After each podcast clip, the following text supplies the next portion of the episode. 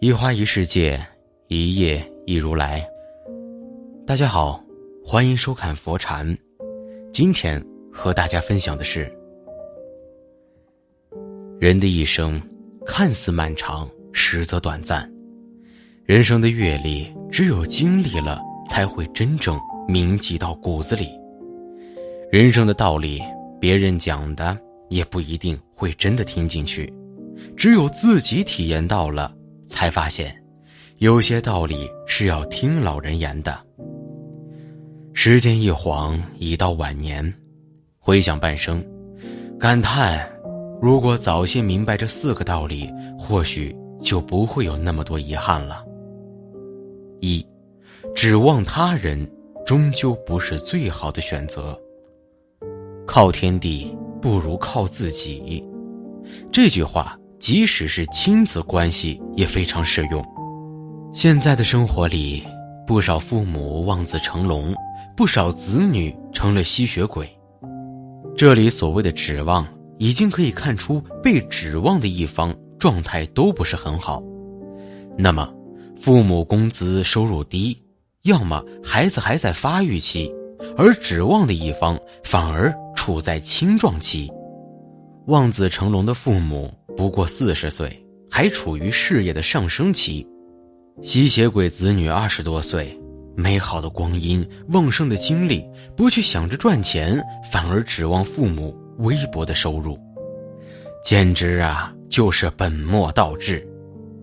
自己是最值得信赖的人，自己如果都靠不住，别人为什么会能靠得住呢？即使是身边最亲近的人，那怎么能保证会按照自己的意愿靠得住呢？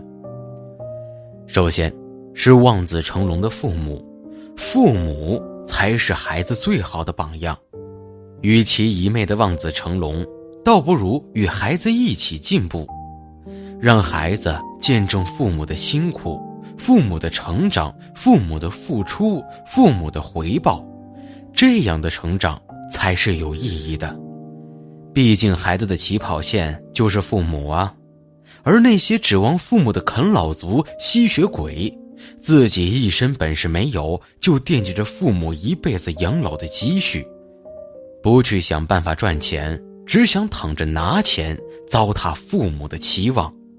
把自己美好的时间都荒废掉了，一事无成，反而责怪父母没有本事。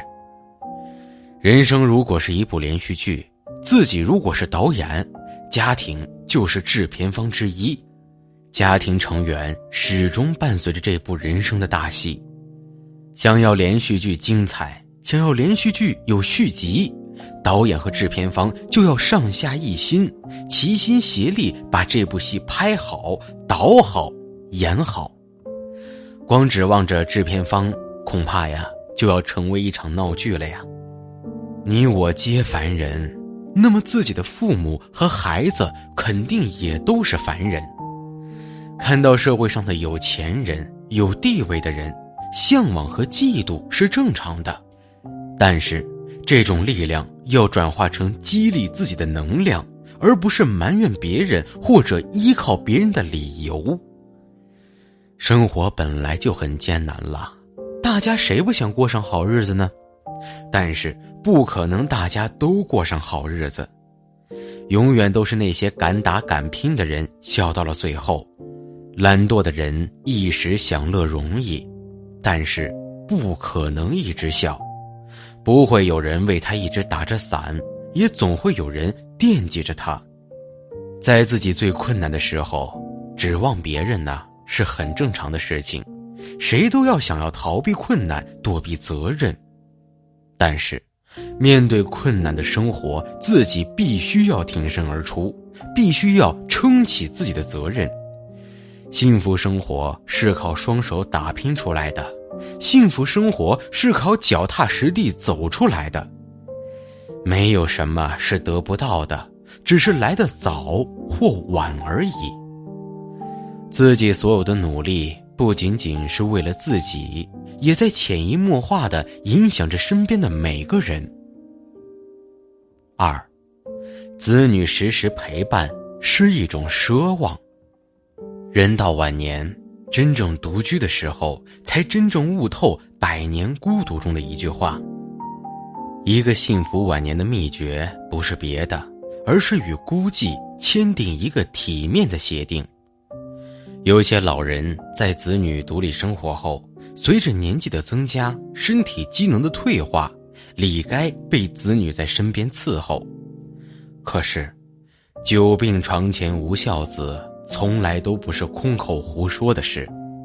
年轻人有年轻人要做的事，如果上了年纪的人不知道好好爱惜自己的身体，健康不在了。就算子女有孝心，可是谁又能替你承担病痛呢？保住自己的健康，是给子女最好的人生辅助。尽管一个人独居会倍感寂寞，可是健康在的时候，心心念念的子女笑脸就在。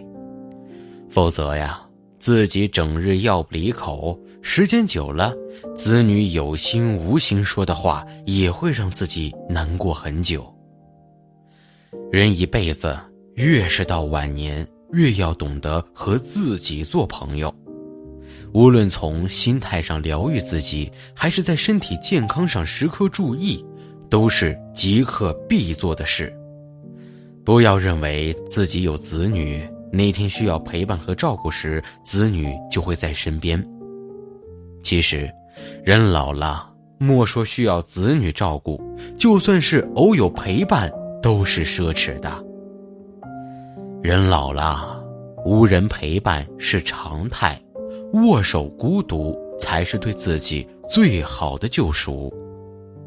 如果你还没到达晚年，那就从此刻起，看淡子女的渐行渐远，学会提前问候孤独。这样晚年的时候就不至于太难过，好好爱自己，能赚钱的时候多赚些钱，千万别太超负荷了，提前为晚年打好基础。在深知孤独，也要接受孤独，拥抱孤独中，成为自己最忠实的朋友和依靠。三，人老了，独居生活并不是噩梦。对于独居人士而言，养老问题恐怕是他们最关心的问题了。很多独居者时常要面对长辈的唠叨，哪怕年轻时一切都好，等你老了，你就知道有多凄惨了。然而，现实真的是这样吗？老后独自一人真的不可以吗？对此，东京大学硬核教授上野千鹤子。在他的新书《在熟悉的家中向世界道别》中，明确回答：“当然可以。”上野千鹤子认为，每个人都会是独居者，因为和别人组建家庭是人生的一个阶段，一旦过了这个阶段，大家都一样，都会变成独居者，或早或晚，每个人都要回到独自一人的状态。在熟悉的家中向世界道别中，有一个关于老年人生活满意度的调查。这个调查发现，晚年的时候，独居者是最幸福的。石川先生把和家人住在一起的情况进一步细分为以下几种：和一人同住、和两人同住、和三四人及以上同住，然后再对他们进行比较。结果发现，和一人同住，也就是两人户的情况下，老人生活满意度是最低的；而当和两人同住，也就是三人户的情况下，老人的生活满意度有所上升；当和三四人及以上同住时，也就是多代同堂的情况下，老人的生活满意度继续上升，但是。也只达到和一人独居差不多的水平。如果老人是主动选择独居的，那么他就不容易感觉到寂寞和不安。根据上野千鹤子的观察，在日本，人们对老年独居者的偏见已经消失了。独居或与子女分居，对老年人而言是更好的。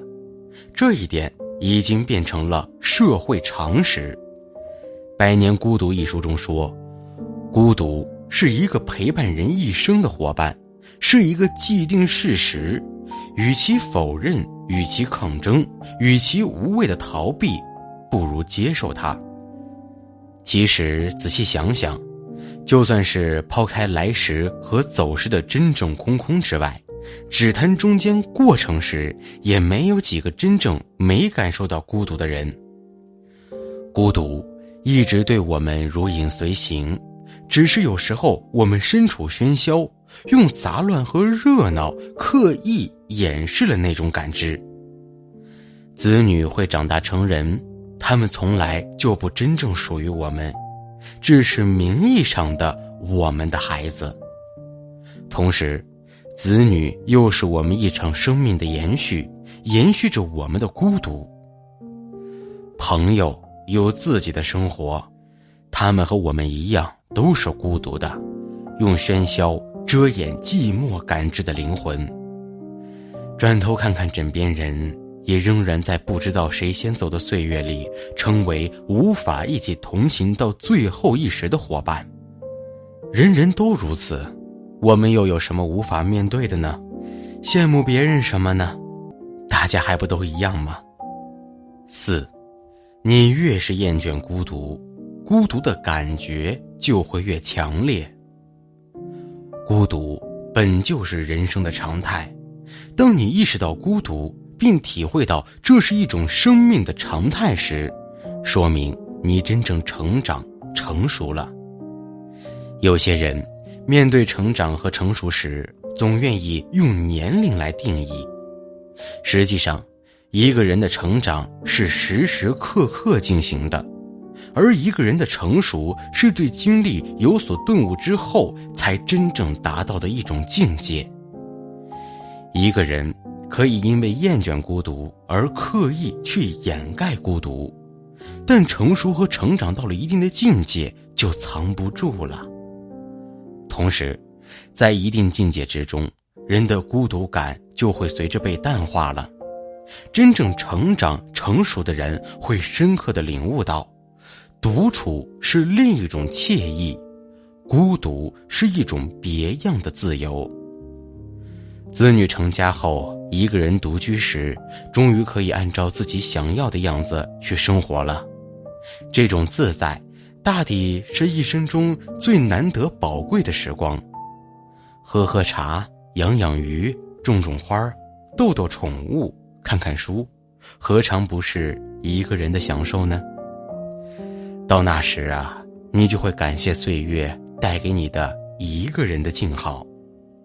当你手中还有些积蓄，身体还算康健，那一个人独居才是你人生黄金时期的刚刚开始。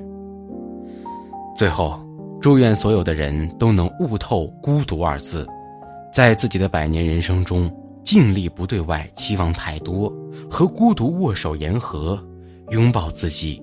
尽力活好余生。今天的分享就是这些了，非常感谢您的收看。喜欢佛禅频道，别忘了点点订阅和转发。在这里，你永远不会孤单。